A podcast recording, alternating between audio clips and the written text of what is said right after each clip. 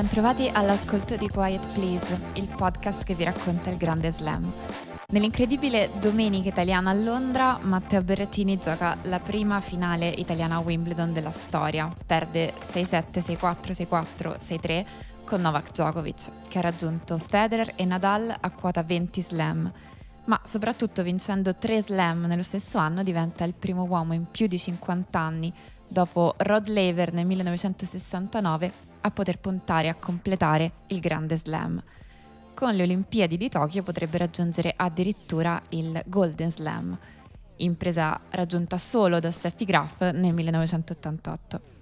Al femminile la finale è stata disputata tra Ashley Barty, numero uno del mondo da 96 settimane, e la numero uno del 2017, Carolina Pliskova.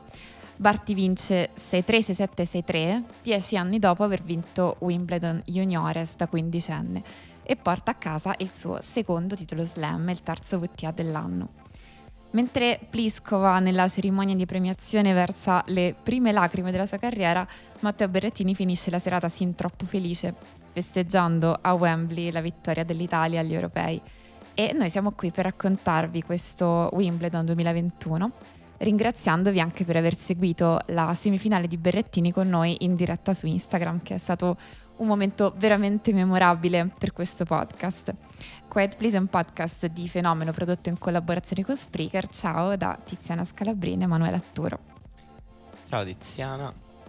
Eh, Wimbledon, lo sappiamo, è lo slam eh, più conservatore e più prestigioso del tennis e forse più prestigioso perché più conservatore e ha visto vincere la numero uno del mondo e il numero uno del mondo e quindi tutto è bene quel che finisce bene. Eh, diciamo che in, una, in, un andare e tornare di momenti imprevedibili nei vari passaggi del tennis, effettivamente la conclusione non, non ha presentato troppe sorprese. Beh, sì, è vero che poi è stato il viaggio pieno di sorprese. Uh, l'esito per quanto riguarda il torneo maschile, uh, come dire, era prevedibile, forse riduttivo dire era prevedibile era, l'abbiamo visto arrivare da lontano. E, ma non dico, la, non dico la, fine, la vittoria in finale, ma proprio la vittoria di Djokovic in generale. E, ciò, ciò non toglie ovviamente interesse a come sia andata la cosa. E soprattutto per tutto il resto del torneo e per una finale che è stata è stata molto bella e io mi aspettavo una finale abbastanza combattuta, in cui Berrettini comunque avrebbe fatto sudare la vittoria a Djokovic, ma è stata anche un po' più combattuta di quanto mi aspettassi e in un modo che forse non mi aspettavo, cioè con la vittoria di Berrettini nel primo set. Eh, perché è difficile che Djokovic ti lasci un primo set in una finale di uno slam a Wimbledon con, a un esordiente, a un esordiente in finale. E devo dire che dopo che ha vinto il primo set un po' ci ho creduto. In quel momento lì, per un momento ho pensato forse la nostra giornata. Perché quel momento già dall'inizio del primo set sembrava impossibile. E in effetti è vero quello che dici, è stato interessante vedere che per quanto la vittoria di Djokovic fosse quasi scontata sin dall'inizio, come se l'è andata a prendere anche la sua capacità di mantenere in questo torneo sempre un perfetto approccio da so, questo è il mio normale modo di lavorare e, e Berrettini che invece in qualche modo ha forse non superato le aspettative, però ha dimostrato qualcosa di importante. E terzo slam dell'anno sulla terza superficie diversa, sicuramente ogni volta è arrivato in finale il miglior giocatore su quella superficie se non ci fosse Novak Djokovic. Ah, perché quindi tu dici Berrettini è il miglior giocatore su erba oggi e dopo Novak Djokovic, insomma, che è migliore in generale. Credo che abbia giocato come il migliore a parte Novak Djokovic in generale. Io credo che questo sia oggettivo, cioè una persona che ha vinto il Queens e che è arrivata in finale a Wimbledon più oggettivo eh sì. di così. ha fatto davvero il tipo di viaggio che faceva Roddick eh, alla metà degli anni 2000, poi arrivando a scontrarsi con, addosso a un treno chiamato Federer. E, insomma, se, se la, coppia, la coppa in uh, palio nel 2021 è quella di finalista slam con Djokovic, in un certo senso Berrettini ha anche fatto... Questa è una buona proposta. Forse, forse effettivamente i vari slam dovrebbero dare una mini coppa a tutte le persone che hanno perso in finale con Djokovic quest'anno. Segnare un asterisco negli annali del 2021 dicendo che comunque Djokovic stava facendo un campionato a parte e poi segnaliamo i meriti dei, dei finalisti. Sì. Dicevo, Berrettini ha giocato meglio di come ha giocato Medvedev agli Australian Open. Che e stato, questo non è banale. Che è stato spazzato via in, in quella finale e forse può avere anche meno rimpianti di, di Zizipas al mm. Roland Garros perché in un certo senso Medvedev appunto non è entrato in partita. Tsitsipas l'ha un po' lasciato andare senza rendersi conto di quello che stava succedendo. E in qualche modo invece Berrettini ha lottato ed è rimasto estremamente presente. Sì, Berrettini ha vinto un set in cui comunque era mm, ha annullato un set point semplicemente, in cui è andato molto vicino a perdere, in cui è andato sotto praticamente subito, in cui sembrava dover pagare la tensione e il nervosismo. C'è stato un primo game molto significativo, un primo game della partita proprio, in cui Djokovic fa due doppi falli nel primo game. Bertini commette quattro errori non forzati, di cui tre di rovescio e, e, lo aspettavamo tutti lì, no? E Djokovic in particolare lo aspettava lì, su quella diagonale e prima della partita ci chiedevamo come avrebbe resistito la diagonale di rovescio. Primo game, la peggiore risposta possibile, primo game peggiore possibile in cui non riesci a breccare un avversario che praticamente ti sta chiedendo di breccarlo e mostri il tuo punto debole peggio di quanto si, si potesse aspettare e ti mostri nervoso, fragile. Quindi la, la, partita si era messa subito male, poi subisce il break, sembrava proprio un'esecuzione. Siamo venuti qua a vedere Berrettini farsi umiliare. E invece Berrettini è, è speciale. È il modo in cui si è rimesso a lottare in quel set è incredibile, in cui ha alzato pian piano il suo livello. La diagonale di rovescio è stata sempre un patimento tutta la partita, però nei suoi momenti migliori della partita, il suo back sì. ne è uscito bene, l'ha mascherata bene ed è rientrato in quel set lottando eh, in modo pazzesco, vincendo l'al tie break e vincendo il set con un punto in meno di Djokovic. Che è proprio la cosa che più dovrebbe mandare ai pazzi Djokovic. È una sua specialità, certo. È, è la sua cosa proprio. eh, ha anche servito bene Uh, cosa che nella tensione della tua prima finale slam non è affatto scontata e quindi ha dimostrato che la sua arma non è semplicemente una cosa che dà fastidio agli avversari ma che gli permette di costruire la stabilità mentale per mm. gestire una, una partita.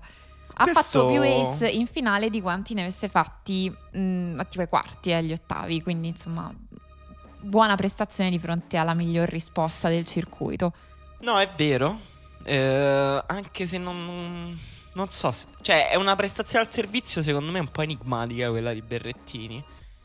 Perché è vero che ha servito bene e la seconda era, sembrava particolarmente solida, i sì. punti diretti sono stati tanti, ha servito benissimo nei punti decisivi, però ha messo poche prime in campo, molte poche prime in campo. Eh, credo mh, mm, sia forse, sotto il 60. è migliorato nel corso della partita, forse il numero in sé non rende molto perché questa cosa secondo me è particolarmente vera all'inizio della partita, se non sbaglio. E, e forse è migliorato andando avanti. Eh, dovremmo vedere le statistiche per set che sinceramente non, non ho trovato finora. Eh, però è sotto il 60 eh, di prima in campo con un preoccupante 38% di punti fatti con la seconda, ma uh, questo è soprattutto Djokovic. Cioè non è, non è, un dato sulla seconda di Berrettini assolutamente, la seconda di Berrettini è spaziale. Il problema è che Djokovic ha risposto in modo pazzesco tutta la partita. Eh, sapeva che anche che gli bastava cominciare lo scambio in qualche modo. Perché... Sì Perché, perché... con i recuperi è stato incredibile. Cioè, i recuperi che ha giocato Djokovic ieri erano, alcuni... erano offensivi. sì. Forse non realtà... quanto quelli con Shapovalov, che quelli sì, sono stati b- brutali. L'ha umiliato in quel Mi veniva da piangere. Sì. Eh, però sì. Però le risposte, diciamo, le risposte vincenti in sé ne ha giocata forse una.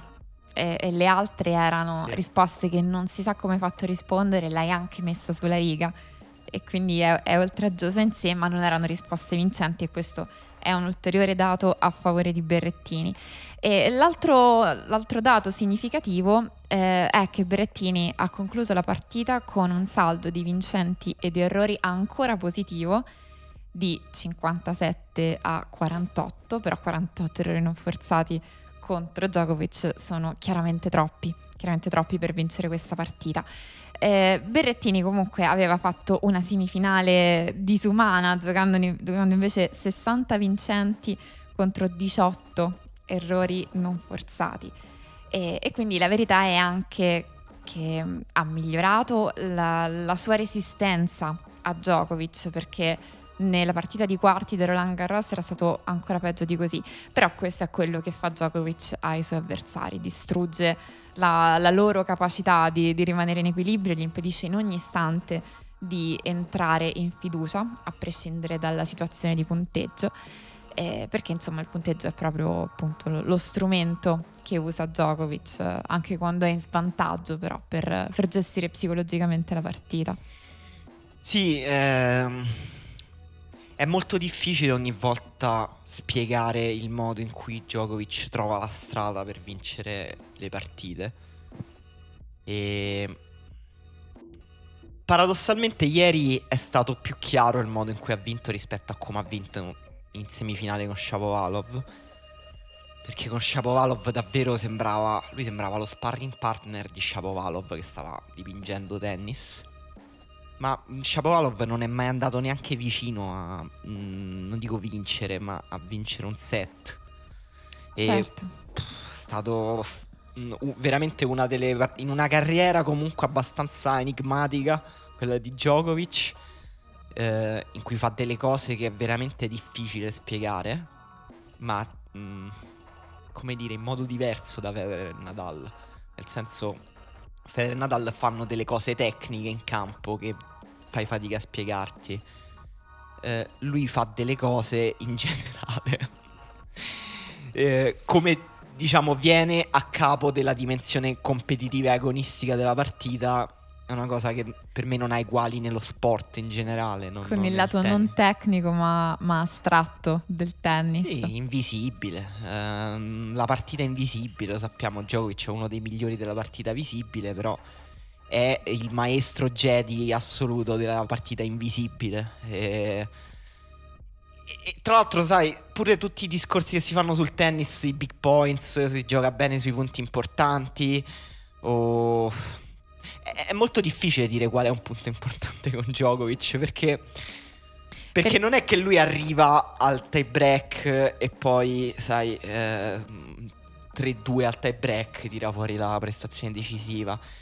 Lui nei momenti che sembrano interlocutori delle partite, eh, quei momenti delle partite proprio camuffati da momenti di transizione in cui le persone tirano il fiato, lui ha, eh, è lì per girarti contro il fatto che tu stai pensando che quello è un momento transitorio e, e, quello diventa il momento in cui tu perdi la partita. A questo momento con Berrettini è arrivato all'inizio del secondo set, dopo un tie break vinto alla grande. Secondo tie break Berrettini vince con Djokovic e forse e va avanti 40-15. Forse lì si rilassa un momento, non lo so. E fatto sta che 5 minuti dopo era sotto 4-0. Sì. Sì, eh, forse questa però è, è, la cosa che mi è piaciuta di più della partita di Berrettini, che ogni inizio stentato non è stato per lui una ragione di, di arrendersi, di andare in crisi, di andare in pezzi, di lasciare andare la partita, ma ha sempre mantenuto la calma. Mm, rispetto a cosa ho visto fare ad altri giocatori giovani che si trovavano ad affrontare Djokovic in momenti così importanti non ha avuto fretta, non si è innervosito, non è crollato psicologicamente, al contrario ha cominciato ordinatamente ad appigliarsi al suo gioco, a, a cercare di, di, non trattenere i colpi, di, di non farsi dominare dalla paura e di rientrare in partita. Poi ovviamente questo non è bastato, lo sappiamo dal punteggio, però si è visto. Sì, il, secondo, il modo in cui ha provato a lottare anche nel secondo set è stato... Non commovente. solo... Sì, è vero, stavo per dire anche commovente. Però non solo quello, è stato anche um, un altro grande sintomo di, di forza. Perché, perché, ha, perché, è troppo importante non cedere, non sbragare non, non, e dire al tuo avversario niente sarà facile per te oggi. Effettivamente niente è stato facile per Djokovic uh, ieri. Comunque in ogni set Berrettini si è guadagnato palla break. Al quarto set stava 3 a 2 avanti, 3 a 2 avanti e aveva due palle break. Uh, vanificata un po' per bravura di Djokovic, un po' per... Uh, perché non è stato perfetto, non è stato perfetto in un contesto che ti richiede la perfezione. Però... Certo, questa cosa che hai detto del quarto set, soprattutto ripensando tipo alla semifinale che ha fatto Djokovic con Nadal a Roland Garros, Nadal ha ceduto al quarto. Eh, Nadal ha visto quel dominio crescente, non ha trovato più nulla da opporgli. E invece no, esattamente come detto, Berrettini era addirittura sopra e, e Djokovic ha dovuto fare il meglio di Djokovic per prendersi la parte finale di quel set. Sì, poi sai, eh, il tennis italiano è, ha delle aspettative intorno molto alte da un paio d'anni e non sono arrivati ancora risultati da strapparsi gli occhi, diciamo, eh, a livello di trofei, proprio di coppe alzate. E se no, quindi se non vogliamo considerare una finale di Wimbledon per la prima volta nella storia del tennis italiano un giocatore maschile che arriva, se non vogliamo quello considerare un traguardo assolutamente eccezionale. Questo per dire... Quindi se vogliamo essere ingiusti. Se vogliamo essere ingiusti. No, questo per dire che spesso ci ritroviamo pure nella parte di chi eh, cerca di trovare i lati positivi delle sconfitte perché mi ricordo benissimo anche la finale di Sinner con Urkac a Miami. Ehm, una finale persa maluccio, però in cui effettivamente si potevano trovare dei lati positivi. Questo non è un esercizio retorico, è semplicemente che uno sport molto molto molto lento come il tennis le cose vivono dei processi molto lenti e la crescita di Berrettini è stata fin troppo veloce, fin troppo rapida. Eh, adesso ci sono i gradini più alti da scalare e lui già un po' li, li ha già fatti un po'. Eh, nel senso, arrivare in finale di uno slam vuol dire che già hai salito dei gradini dove l'ossigeno manca. E adesso mancherà sempre di più perché tra arrivare in finale e vincere uno slam c'è una differenza che da quando esistono Federer, Nadal e Djokovic è sempre più grande, è sempre più ampia. Eh, quanti, quanti, visto, quanti giocatori abbiamo visto andare al patibolo nelle finali? Grandi giocatori, grandissimi giocatori, anche giocatori più esperti di Berrettini. Quindi è normale ed è giusto eh, trovare lati positivi e eh, credere e credere ferocemente a quello che ha detto Berrettini ai microfoni dopo la partita, cioè che è solo un inizio. La velocità è un'illusione creata anche proprio da Djokovic perché eh, vincere tre slam in un anno, dopo un anno in cui comunque ne aveva vinti altri due, dopo il 2018 in cui ne aveva vinti altri due, quindi aver incrementato la cifra totale di slam a una velocità insensata, eh, chiaramente per, per confronto gli altri sembrano andare molto più piano. Sì, eh, quella però dovrebbe essere la velocità normale, ecco. È, è vero, è vero, è, è il, il, traguardo che ha raggiunto, uh, vabbè, di vincere tre slam come non succedeva all'Ever nel 69, è incredibile, però dobbiamo soffermarci anche sul fatto che vincere Roland Garros e Wimbledon insieme è nel tennis anche quello un traguardo. Certo. Nel senso che vincere il Grande Slam, secondo me, è un fatto anche di coincidenze. Cioè, riuscire a vincere i quattro tornei consecutivi, ti si devono incastrare alcune cose. Eh, vincere Wimbledon e Roland Garros... ehm, è- chiaro che è favorito anche da, da alcune situazioni fisiche esterne, cioè come il cambio di, di- di velocità dell'erba. Eh, non, non- non sarebbe stato possibile ehm, 30 anni fa riuscirci per tre giocatori diversi. Cioè, sia Nadal che Federer che Djokovic sono riusciti a vincere insieme Roland Garros e Wimbledon. E cioè, quindi vincendo i due grandi slam nelle due superfici concettualmente più diverse. E quindi le condizioni esterne aiutano, ma ciò non toglie l'incredibile, l'incredibile traguardo di Djokovic. E non lo so, non lo so, vedi avversari all'orizzonte per lui per New York? C'è qualcuno che potrebbe in qualche modo impensierirlo e guastargli la festa proprio all'ultimo? Ma la sensazione che trasmette ora non è tanto quella di essere letteralmente imbattibile, cioè proprio di non poter perdere una partita, eh, ma dà la sensazione di poter vincere tutto quello che decide di voler vincere. Quindi questa capacità di selezionare per se stesso degli obiettivi e, e di concentrarsi su quelli. Quindi no, verosimilmente agli US Open non vedo avversari. Forse potremmo parlare del fatto che mh, le Olimpiadi, per quanto si giochino su una superficie su- che gli è sempre stata molto congeniale, magari si giocano al meglio di 3 non al meglio di 5, che è una eh, Mm, lettura sì. del punteggio su cui in questo momento lui non è particolarmente sintonizzato, ecco. Comunque, grande topos del tennis ovviamente è il rapporto tra Djokovic e le persone, e gli esseri umani, il mondo, che ehm, comunque è un rapporto un po' controverso. Ehm, anche in questo Wimbledon è stato pazzesco. Cioè, anche con Shapovalov lui ha rosicato tantissimo che hanno tifato contro di lui.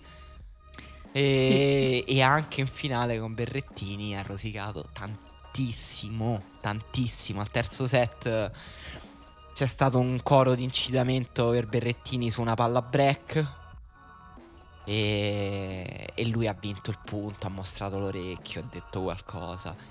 Per me è sempre sorprendente come lui non accetti il fatto che eh, in una partita di tennis le persone tifano per la persona sfavorita e Per la persona partita, sotto nel certo. punteggio per vedere più partita. E il, il modo in cui lui la prende sul personale a volte mi fa pensare che lo fa apposta. Cioè distorcere la realtà in modo ancora più negativo, così può assumere quell'odio su di sé e berlo come se fosse nettare e centrarsi ancora di più nella partita. Appena hanno fatto quel coro, ehm, la sua partita è andata semplicemente liscia verso la direzione in cui lui voleva andasse. È vero, è vero e questa è anche una delle cose più difficili da spiegare perché eh, una mia amica durante la partita mi ha scritto sto guardando la partita ma perché tutti odiano Djokovic? E, e su due piedi forse la- l'unica spiegazione semplice da dare è perché vince sempre, quindi a un certo punto batte anche il giocatore per cui stai tifando prima o poi visto che, che li batte tutti. E- e- oppure la spiegazione che dai tu, il fatto che stia vivendo in modo assolutamente distorto gli eventi che lo circondano è anche altrettanto valida. Eh, potrebbe, potrebbe godersela un po' di più, no? Questo, cioè, comunque lui ha un uh, clan di fan estremamente fedele. Un clan non così ristretto, gigantesco. Cioè, comunque lui ha Certo. una fanbase enorme, spropositata. Eh, ieri c'erano persone invasate che tifavano per lui allo stadio.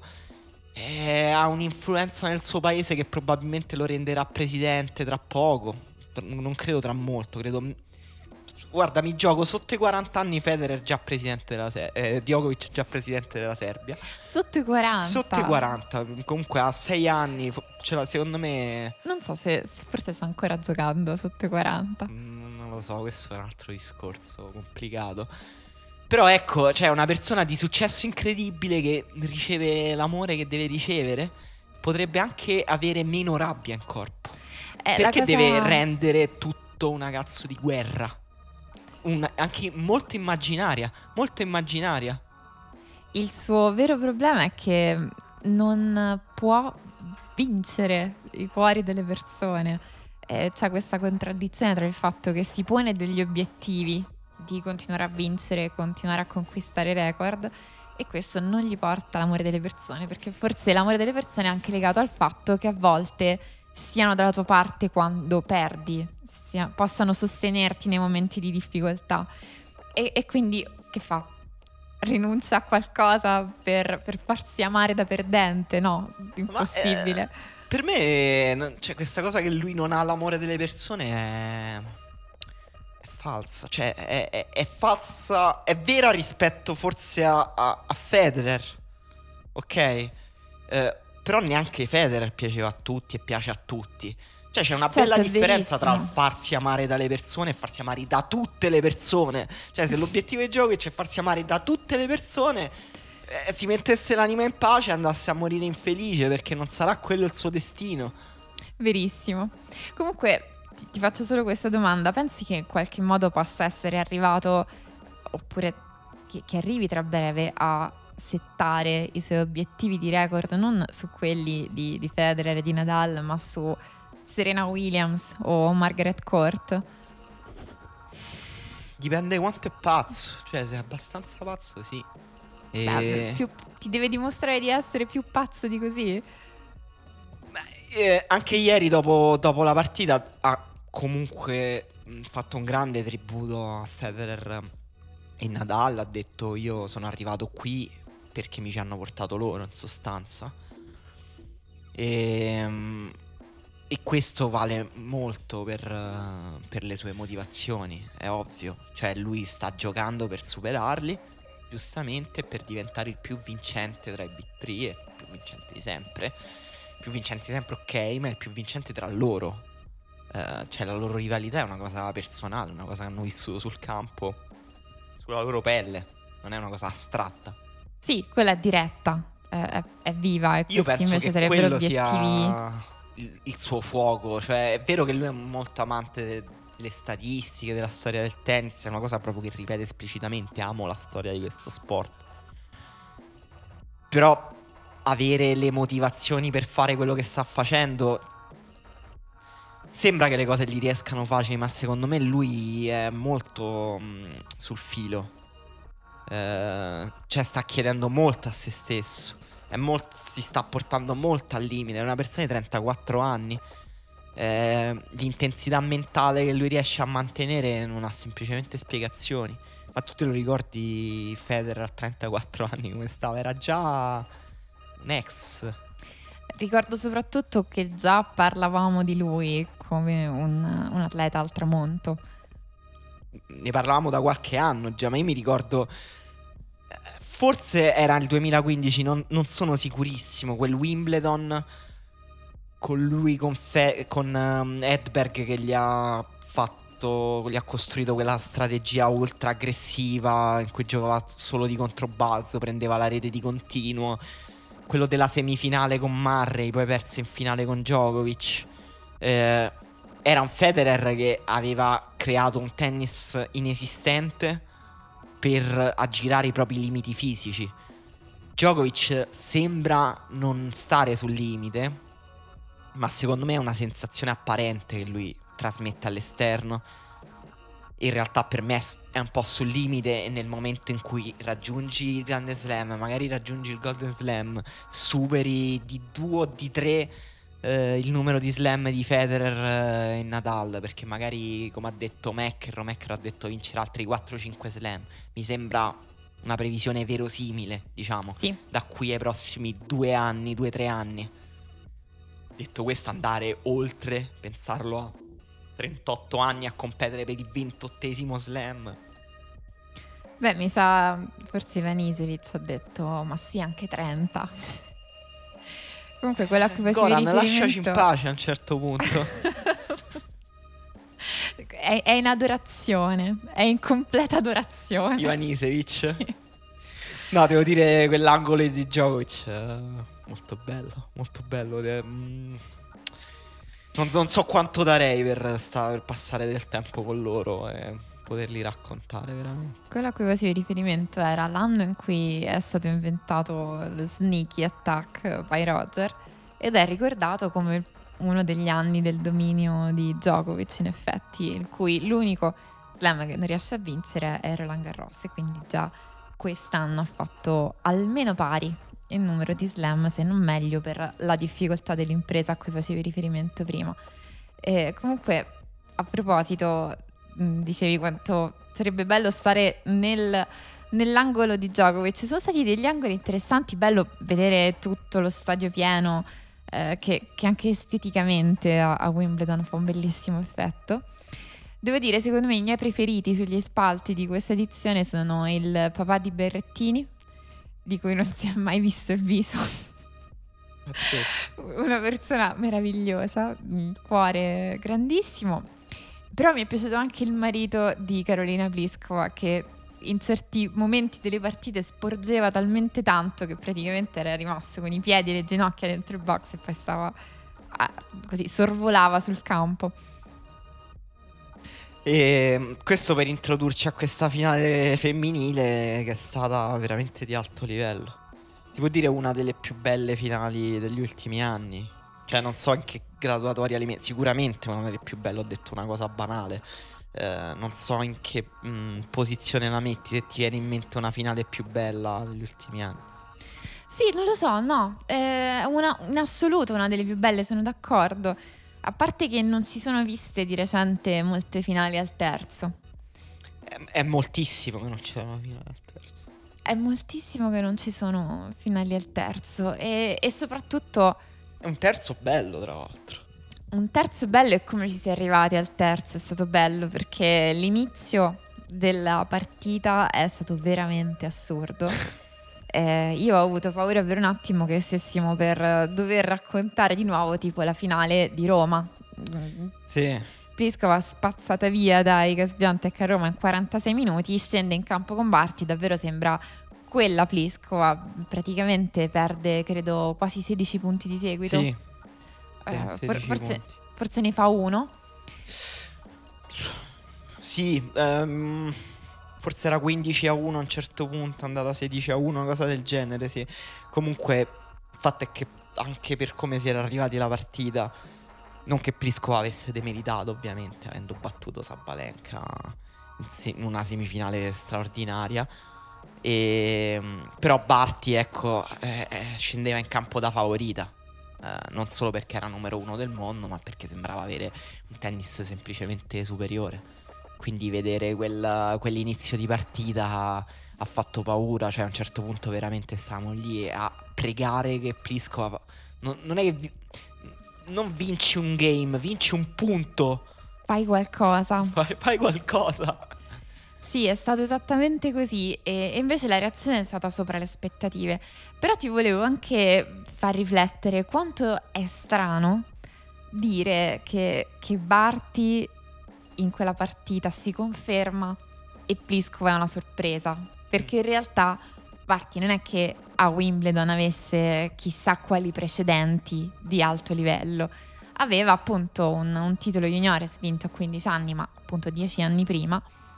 E, e Pliskova invece era una numero uno, è stata una numero uno e, e soprattutto per anni e anni, forse una decina d'anni, sempre prima o seconda per Ace nella WTA. E quindi chiaramente a Wimbledon è un'avversaria temibile, è, assurdo dire che Pliskova in sé sia una sorpresa. Insomma, di sicuro non era un exploit. Eh, appunto, questo dominio nel servizio con continuità e anche oltre al numero uno raggiunto poi mantenuto per poco tempo, tipo 5 anni consecutivi in top 10. Eh, una cosa interessante che lei ha detto, eh, non so se prima delle semifinali, è stata che eh, a un certo punto si era abituata al fatto di stare in top 10. Mm, lo, lo, dava per scontato. Mm, era rimasta in top 10 tanto tempo che non sentiva più di dover fare chissà quale sforzo per... che comunque è strano, cioè è strano. Um, sì. Perché comunque non è che abbia vinto, cioè non stiamo parlando di una persona che ha vinto 20 slam. Decisamente no, anzi lei, lei, cercava il primo slam e purtroppo non l'ha raggiunto. La cosa che è successa è stata che appena è uscita dalla top 10 dopo 15 anni, in cui si è un po' abbassata la pressione su di lei, cioè finalmente questa giocatrice che sarà numero uno, che è top 10, vincerà il suo primo slam, non era lei tra le favorite del torneo, eh, ha ritrovato la motivazione per voler rientrare in top 10 e ha raggiunto, forse da una delle meno attese in questo torneo, la finale. E l'ha giocata alla grande. Sì, perché non è che avesse fatto una stagione proprio straordinaria Pliskova. Cioè, è comunque una, continua, sempre stata continua però effettivamente sembrava non, non avere un esploit uh, su, sulla, sulla, racchetta. E affrontata un'avversaria che anche lei comunque ha una parabola stranissima. Perché Barty a un certo punto si è ritirata e è andata a giocare a cricket. Questo è il livello Ebbene di sì. stranezza della nuova vincitrice di Wimbledon. La prima campionessa di cricket che vince Wimbledon. No, è assurdo, assurdo. Secondo te ci sono dei punti di contatto tra il gioco di Barty e il cricket? Eh, non so nulla di cricket. Mi piacerebbe molto poter rispondere a questa domanda. Però in realtà c'è un punto di contatto, rigirarsi le cose così come fa comodo eh, tra Barti e Pliskova non è assolutamente tennistico perché sono due tra gli stili più diversi che si potessero incontrare, sì. ma sono appunto due numero uno a cui è stato diciamo rimproverato di non avere una personalità da spettacolo. E, e invece voglio dire a livello... Poi cosa dovrebbe voler dire questo? che non sei una, una serie, non sei una Williams eh, non sei una Sharapova. Ma quindi si intende spettacolo tennistico come qualità di gioco o come carisma? Come carisma prevalentemente, okay. perché ecco, come qualità di gioco secondo me tutte e due hanno dimostrato che, che è stata una grandissima finale, che è stato un grande torneo, mm. giocato eh, davvero ad alto livello. Mm. Bello anche lo scontro di stili, eh, perché appunto Pliskova contro Sviantec in finale a Roma poteva darti l'idea che, che Pliskova certe cose semplicemente non le sa fare. Mm. Che quando si trova davanti una giocatrice con certe caratteristiche, eh, le sue non funzionano, una specie di eh, carta, forbice che, che, che, va in pezzi e basta. E Pliskova ha giocato contro palle difficilissime che le ha posto Barti. È rientrata in partita con una personalità incredibile. Ci sono stati dei punti anche molto belli, tipo eh, nell'ottavo game del terzo set, dove ormai Barty già era in vantaggio, continuava a lottare. Eh, aveva questo estremo disagio a venire a giocare i punti a rete al volo, però mm. andava comunque a rete, magari li giocava in demi-volée, eh, lob respedito indietro Barty ed è riuscito a chiudere alla fine e, e ha sorriso. Cioè, sapeva che stava alzando il proprio livello in maniera significativa e stava dimostrando di, di meritarsi, di lottare fino alla fine. Eh sì, poi a un certo punto io pensavo anche che il, se- il secondo set comunque vinto al tie break sembrava aver un po' girato l'inerzia psicologica, comunque non era di- semplice secondo me per Barty poi eh, rientrare al terzo set eh, andando a capo, cercando di equilibrare un po' le energie emotive della partita. E, e, lì, è, e lì, è, Barty che si è meritata eh, sì. il titolo. Sì, eh, però Prisco ha appunto un enorme torneo in cui ha vinto sempre abbastanza agevolmente. Comunque ha, ai quarti ha battuto Golubic che stava giocando benissimo, tirando molto forte e ha vinto lasciando le quattro game. Ha vinto con Samsonova, che era un'altra che stava facendo un torneo di, di ace, di dominio al servizio, togliendole il servizio, quindi facendo un, un grande, una grande performance anche in risposta, che non è quello che ti aspetti da Pliskova. E poi ha, ha, battuto quella che a un certo punto io ho anche pensato che potesse vincere il torneo, cioè Sabalenka pensato, vabbè, superato il blocco del terzo turno. Lei ha blocco del terzo turno? Sì, lei era il suo, la prima volta che superava i quarti. Ok. Mm. Ah, i quarti solo? Forse che superava, non aveva mai superato il quarto turno, credo, precedentemente in uno slam. Sì, ora controllo. Comunque sì, mi ricordo che lei, lei si fermava anche, anche prima, prima dei, dei, quarti, sì, non, non riusciva proprio ad arrivare e sì, ha fatto quarto turno Australian Open quest'anno e quarto turno agli US Open 2018. Questi sono i, eh, migliori risultati di uno slam prima di questo Wimbledon, però ecco, mh, vinta quella partita con Jabber anche, eh, pensavo che si fosse sbloccato. E vinto con Jabor in due set, un tennista stava giocando in modo pazzesco. E... Però effettivamente Pliskova ha dimostrato, come dicevi tu, di meritarsi di arrivare in finale dove effettivamente ha portato una finale femminile al terzo set come non si vedeva, adesso non mi ricordo da quanto, però credo comunque sia questione di anni, eh, non di... Partite di, di, grandissima qualità, quella di Sabalenka Gosober, uno spettacolo proprio perché Sabalenka fa quello che non ti aspetti. Eh, e, e le due semifinali penso che sarebbe stato meraviglioso essere seduti sugli spalti a Wimbledon quel giorno perché due partite come forse il meglio di Wimbledon ti può offrire. Cioè la prima semifinale Barty e Kerber giocano una partita di, di fino, proprio in, in, ginocchio, sfiorando l'erba con le ginocchia, eh, utilizzando al meglio tutte le, le linee, i tagli che si possono usare giocando su erba e, e Pliskova e Sabalenka che invece sfruttano la velocità che può raggiungere la palla continuando ad alzare l'una a livello dell'altra. Una partita in cui non ti aspetti nessun momento di punteggio. E, ed è stato anche in entrambi i casi una sfida sulla capacità di mantenere il controllo in partita. Eh, perché in tutte e due le semifinali bastava davvero pochissimo per perdere la concentrazione pensare ho la finale di Wimbledon a un passo e, e, e perdersi così. E sono quei classici momenti in cui hai davanti una giocatrice assolutamente al tuo livello e, e rischi soltanto tu di, di, sconcentrarti, di farti prendere.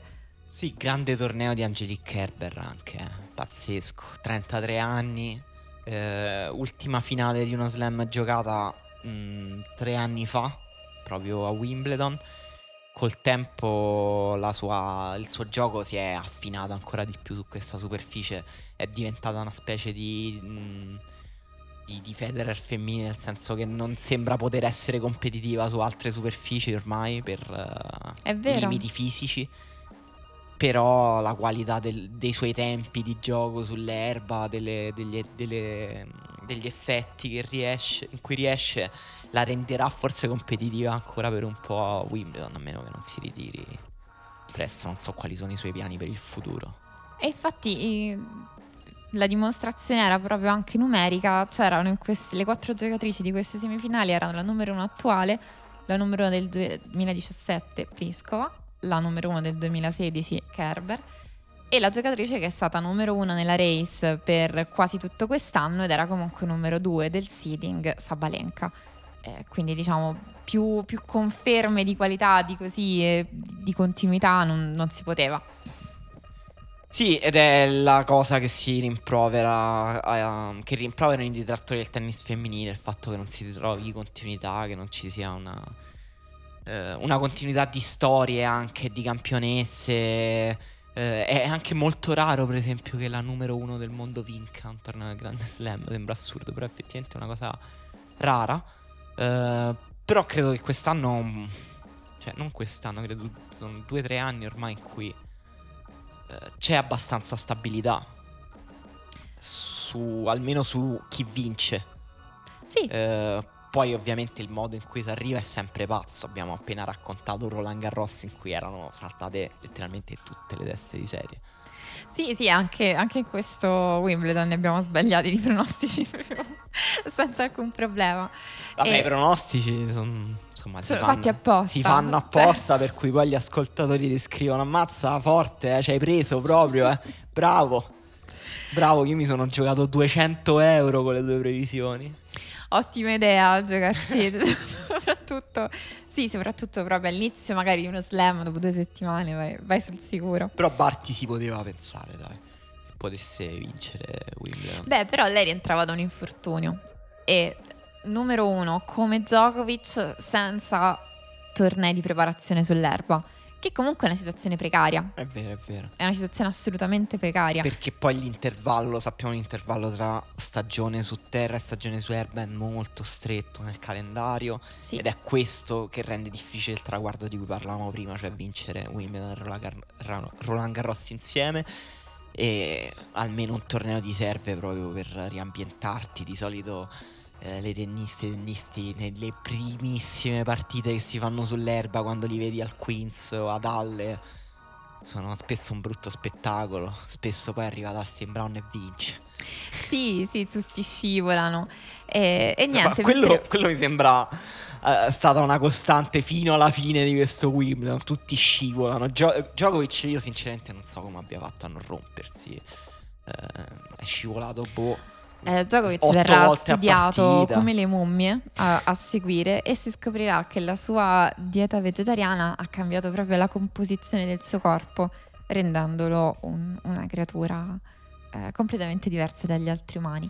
E Barty invece si è fatta mm, un piano che doveva durare in origine 24 giorni, poi 26 con i, i suoi, il suo preparatore atletico, il suo fisioterapista, per cercare di rientrare di un infortunio che io non essendo una persona con una competenza medica di alcun tipo, non so perché continuano a dire che era un infortunio rarissimo che quasi nessuno ha mai visto prima, quindi difficilissimo anche da curare. Mistero. Mistero, vero mistero. Altre presenze notevoli di questo torneo, hai citato Jabber e um, abbiamo anche altre che ci stiamo perdendo, che hanno giocato un grande torneo. Abbiamo Jabber parlato di Jabber, Kerber. Sì, note di merito a, a Sviontek e Coco sì. Goff come, come, giovanissime in grado di, eh, di, confermarsi alla fine, perché erano giovanissime con un buon ranking eh, che però si presentavano appunto quasi all'esordio su erba e, e tutto sommato hanno disputato un torneo più che dignitoso. Ah, la Tomljanovic, eh, primo quarto di finale in uno slam, ci è arrivata anche col forfè di Raducano, però una partita che comunque stava vincendo. E poi ha perso male con Barti. Mal, sì, no, mal, male. Non credo ci fosse alcun dubbio che fosse Tomljanovic a poter dare fastidio a Barti proprio in alcun modo. Credo che ci sono state altre partite eh, che magari sono state un po' più difficili per Barti. Eh, ad, esempio ha avuto Krejcikova che era... al primo set sembrava... Hanno lottato di più e c'era anche Siniakova al turno prima che comunque aveva fatto finale al torneo precedente su Erba, quindi vuol dire che in quel momento su quella superficie era molto in fiducia, quindi poteva essere pericolosa. Ecco, queste due giocatrici cieche penso più di Tomljanovic. Sì, e appunto Raducano ovviamente straordinaria sorpresa del torneo. Io spero solo che non sia così brillante solo su Erba, perché mi piacerebbe mm. rivederla in, in, qualche altro torneo. Però ecco, anche se fosse un appuntamento soltanto per la stagione su Erba sarebbe graditissimo. Ma sarebbe strano. Cioè, è vero, l'avevo detto pure io che i suoi colpi mi sembrano sfruttare molto i rimbalzi dell'erba. E essendo inglese poi sono due indizi che fanno una prova, forse. Vero? Sì. E però, però un po' per la personalità che ha, che ha dimostrato, un po' perché effettivamente ha una bella fluidità di, di gioco da fondo. Sarebbe strano non rivederla da altre parti e credo non a breve però, nel senso è cioè questo torneo l'ha giocato praticamente da imbucata. Certo, sì, sarà molto difficile per lei avere, cioè deve ottenere una continuità. De- cioè, deve fare tutti quei passaggi che servono a una giovane che entra nel circuito WTA professionistico. Chiaramente le hanno dato una bella mano, però effettivamente poi tocca anche a lei. E, ed è attesa invece molto di più in questa inizio ora di stagione di ultima parte dell'anno sul cemento il ritorno di Osaka che mm. in questi giorni comunque non ha giocato a tennis ma ha scritto sul Time ed è stata premiata come migliore atleta dell'anno agli ESPY Awards. Sì, è finita in copertina e con la frase It's ok to not to be ok. Insomma, non è boh, strano. cioè, basta, a un certo punto basta. Però capisco insomma, che, che il ruolo di Osaka sta, sta andando molto oltre il tennis, è una delle sportive sportivi più influenti al mondo. e- Vabbè, c'è, c'è questo aspetto, il fatto di aver scritto sul Time per chiarire la propria posizione. Poi effettivamente non ha detto nulla di eccezionale perché ha detto la vita è un viaggio, ho imparato alcune cose, eh, appunto magari ho capito di non essermi espressa molto bene per quello che riguardava la salute mentale e, e forse ho sovrapposto due argomenti eh, e ho sbagliato a mettere in qualche modo in chiaro che non stavo attaccando la stampa. Quindi ha detto cose che magari chi l'aveva ascoltato aveva già intuito, non ha detto nulla di eccezionale, però l'ha fatto sul time, quindi l'ha fatto scegliendo la stampa tradizionale effettivamente, mentre poteva fare questa stessa cosa utilizzando i social, che erano stati un canale importante che ha usato per comunicare fino ad adesso.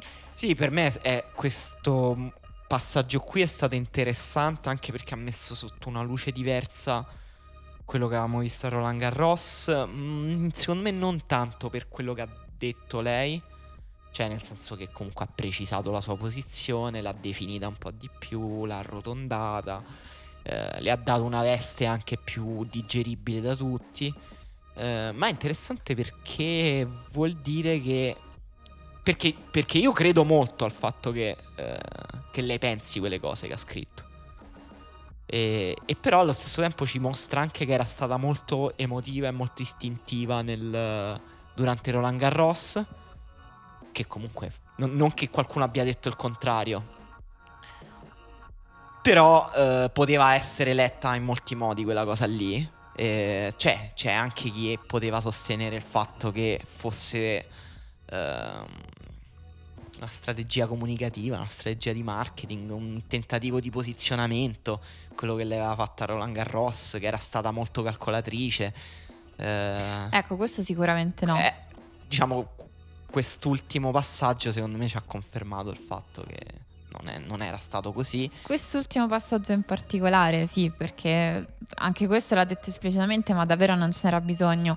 La preoccupazione che lei stesse stabilendo un precedente pericoloso non, non aveva alcuna intenzione, dice, non avevo alcuna te- intenzione di ispirare una rivolta ed effettivamente non c'è stata perché nessuno poi più ha saltato una conferenza stampa, Ma quale rivolta, no? neanche per sbaglio. Ma ti sei resa conto dove stai? Tra E l'altro, nessuno ha voglia di fare la rivoluzione, come ha scritto... sia mai. Chi è sia che mai. diceva Bublik eh, parlando della- dell'ATP? Diceva... Che mi danno i soldi. Sì, mi- ci danno da mangiare, ha detto proprio ci danno da fi- Fidas, ha detto una cosa del genere. E invece io credo molto di più.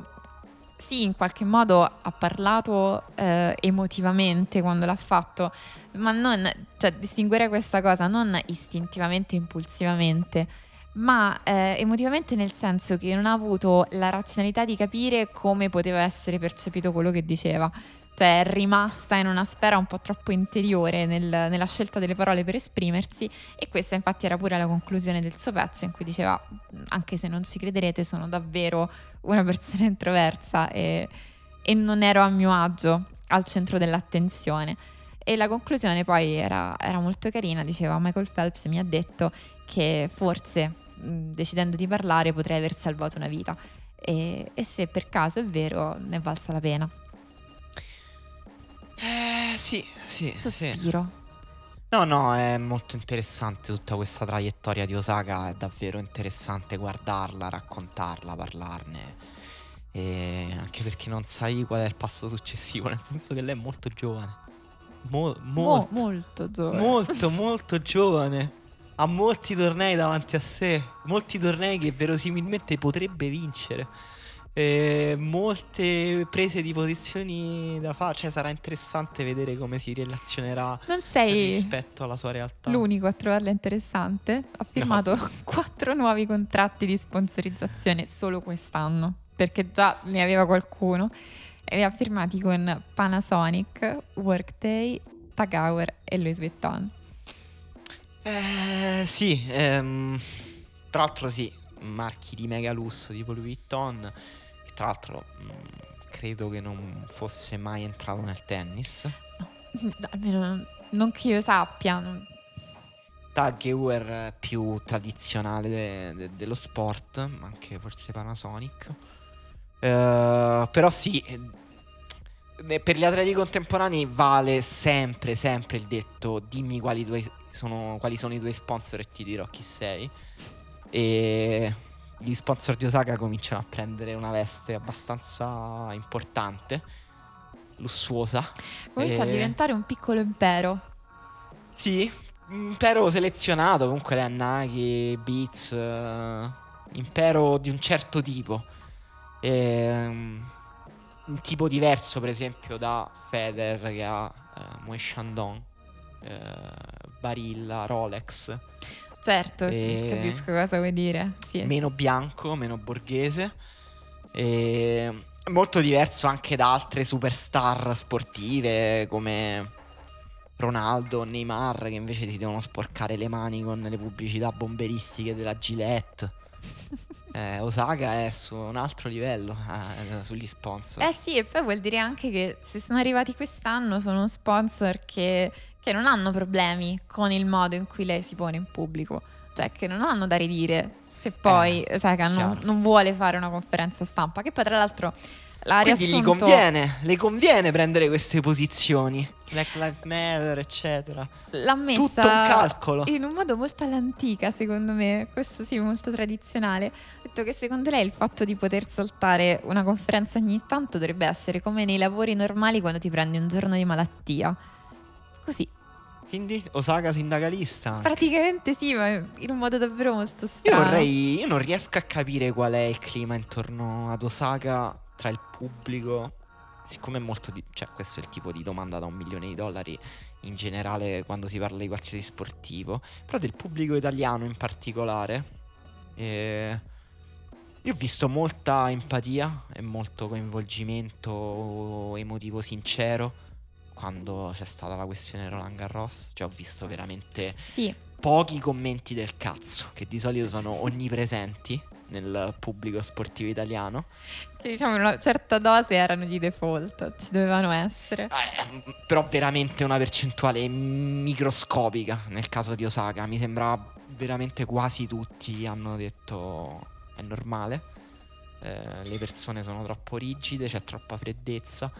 E, e quindi in realtà questo era un appello ai nostri ascoltatori a scriverci e a dirci il loro punto di vista su Osaka, sulla sua traiettoria, su questo momento, su cosa si aspettano dal suo futuro. Perché immaginare il futuro di Osaka è molto interessante, forse di, più di qualsiasi altro tennista oggi. Sono molto d'accordo. Forse solo mi gasa solo per immaginare di più il futuro di Berrettini o Musetti o Sinner. E siamo riusciti a dire Sinner anche in questa puntata. ho giocato una sola partita. Vabbè. Sono felicissima. Eh, adesso, Degna conclusione. Adesso ci sono i 38 gradi del cemento americano. Si suda, la pallina ha un rimbalzo regolare. Le persone sono molto sudate sugli spalti. Ci sono quel, quei tornei da fiera del Midwest. Ed è quindi territorio di Sinner questo. Gli US Open iniziano il 30 agosto, quindi se temevate diciamo, che Quiet Place potesse andare in vacanza state tranquilli. Abbiamo Olimpiadi e US Open a brevissima distanza, quindi siamo qui. Ah, è vero, c'è il torneo olimpico pure. C'è il torneo olimpico, è quello che deve vincere Djokovic che dicevamo prima. va bene, eh, quel, quell'uomo non ci lascerà in pace, va bene così e ci sentiamo quindi molto presto. Molto presto, grazie mille.